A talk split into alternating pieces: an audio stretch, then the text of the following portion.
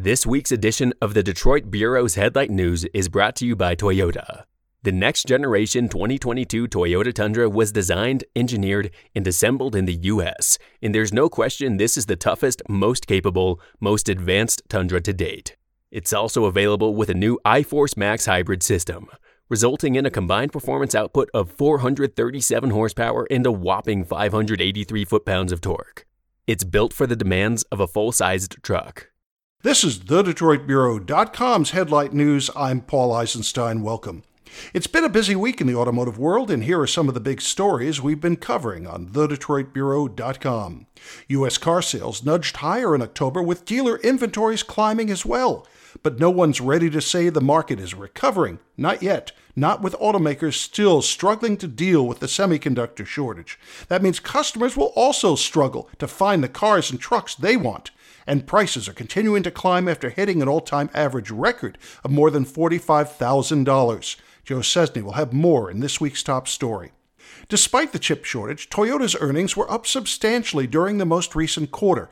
Tesla was the only other automaker to report a big increase. Most manufacturers saw earnings tumble sharply. Stellantis, the company formed by the merger of Fiat Chrysler and France's PSA, is offering a new buyout to thousands of white collar workers. Volkswagen, meanwhile, has warned workers that the shift to battery power could cost 30,000 jobs. That's led to a scuffle between VW CEO Herbert Diess and the company's powerful German labor union, which is trying to force him out. For now, Diess retains the support of Volkswagen's biggest shareholders, but some analysts believe it's only a matter of time till he's ousted and VW cuts back on its aggressive electrification plans. Toyota offered up new details on its first long range battery electric vehicle, saying the BZ4X coming to market next year will get as much as 300 miles per charge. We saw plenty of new products debut this past week, including Audi's next generation flagship, the A8 sedan, and VW's all electric ID5. Hyundai teased another battery car, the Big 7 SUV, and Acura teased an all new Integra while introducing the high performance MDX Type S. Plenty of other concept and production vehicles also were unveiled at the annual SEMA show in Las Vegas. 1,400 companies showed off their aftermarket products at the annual event. The COVID pandemic actually has helped SEMA members. Locked down and working from home, Americans had lots of time to work on the vehicles these last 18 months. The aftermarket industry's sales are expected to hit an all time record $50 billion for all of 2021. And finally, EV startup Rivian has found itself in an unwanted spotlight after marketing chief Laura Schwab was fired. The automotive veteran went public accusing Rivian of sex discrimination. Schwab, who previously ran Aston Martin's U.S. operations, claims the startup is dominated by a boys' club culture that ices out its few women executives. She was fired, she said, in an op ed post after complaining to the carmaker's HR department. The news comes just as Rivian is launching its first product, the R1T electric pickup. And those are the stories making headlines on TheDetroitBureau.com. Now for the week's top story, here's Joe Szczesny. Thank you, Paul. Despite the continuing impact of the semiconductor shortage, Ford Motor Company demonstrated the potential of its rebuilt vehicle line last month. The company's sales dropped 4% in October, but the decline was smaller than the industry average, and Ford was the top selling brand in the U.S. for the second month in a row after a rocky start earlier this year. The relative strength of Ford's performance was underscored by the strong demand for the new Maverick pickup truck, which now has more than 100,000 reservations. Additionally, the Bronco Sport outsold the rival Jeep Cherokee and Jeep Compass combined. The F Series tightened its grip on the sales lead in the full size pickup segment, and Ford sold more SUVs last month than in any other October in 21 years. In addition, 8% of the vehicles the company sold last month were electrified. While Ford dealers rebuilt their inventories, other automakers continued to struggle. Subaru, which posted steady gains through the pandemic, reported a 40% drop in sales for October. Subaru executives blamed the lack of inventory. But Kia surpassed its previous October's results, breaking its record for annual sales set in 2020 with two months to go. That's this week's top story. Now let's go to Mike Strong, who has this week's review. Thanks, Joe. In this crossover, sport utility mad world we live in these days, few things are as enjoyable as climbing behind the wheel of a well tuned sports car. I got a whole week of fun with the 2021 Lexus LC500 Coupe.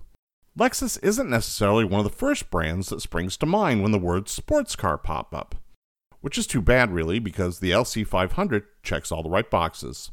The first box, big power, which in this case comes from a 5 liter dual overhead cam V8 mated to a smooth shifting 10 speed automatic transmission. But available paddle shifters can make for a more compelling experience.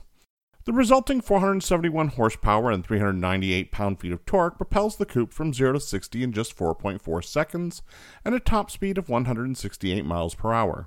I'm pretty confident the first number is accurate, and too big a chicken to attempt to confirm the second one. Our model came in cadmium orange, which is auto speak for stunningly awesome burnt orange.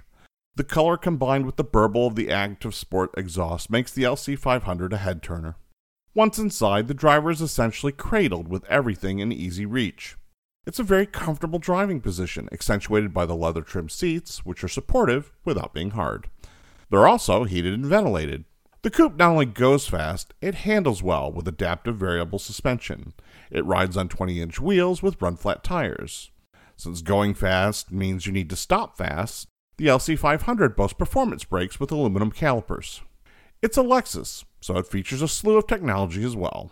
It has all the requisite driver assistance safety features one expects. It also uses the Lexus navigation system on a 10.3 inch screen. I confess, I'm not fond of the Navi system, as it routed me to destinations using roads that were closed, and while it saw traffic backups, it failed to route me around them. For the money you're going to pay for this car, I expect better. I also find the touchpad that one must use for the infotainment system irritating. There were several times I felt like I took my eyes off the road for too long to deal with getting the cursor in the right spot. Fortunately, at some points, the car told me to knock it off and focus on driving. The bottom line is that for just shy of 99 grand, you can get an excellent performer with an annoying touchpad that certainly garners attention. If you want some training for what it's like to be a supercar owner someday, this is a great start. That was this week's review. Now let's transition over to what's coming in the week ahead. For the most part, it's likely to be fairly quiet, as the SEMA show is over, but the LA Auto Show hasn't yet started. The Detroit Bureau is going to get some quality time behind the wheel of the new Jeep Grand Cherokee and an early look at the first battery electric offering from Genesis, the GV60. Additionally, we'll bring you our driving impressions of the newest iteration of BMW's new 4 Series Gran Coupe and perhaps some insights about Volkswagen's US lineup for the 2022 model year. The SUV and crossover craze has been going on for more than two decades now. And I know this for certain because Toyota is celebrating the 25th anniversary of its best selling product, the RAV4, this week. We'll have those items as well as any breaking news in advance of the LA Auto Show. That was the week ahead. Now let's go to Larry Prince to look at this week in automotive history. Larry? Thanks, Mike. Time to take a road trip back into the self propelled past with This Week in Automotive History. This week in 1939, Packard introduces the first automobile air conditioner in the Packard 180. The massive unit fills half of the trunk and couldn't be controlled from the driver's seat. To turn it on, owners had to get out of the car and attach the compressor belt. This lack of convenience dooms its popularity, and Packard drops the option after 1942. In 1966, the Maserati Ghibli debuts at the Turin Motor Show. Powered by a 330 horsepower 4.7 liter V8, the Ghibli's look is the work of Ghia and designer Giorgetto Giugiaro. Its hidden headlamps and thin grille are a departure for the automaker, which would go on to build 1,328 units through 1973. One was bought by Henry Ford II, who places it in the lobby of the Ford Product Development Center in Detroit as a source of inspiration. 39 years ago, in 1982, Honda opens its new factory in Marysville, Ohio, becoming the first Asian automobile company to produce cars in the United States. Honda would go on to establish two more plants, one in East Liberty, Ohio, and the Performance Manufacturing Center also in Marysville.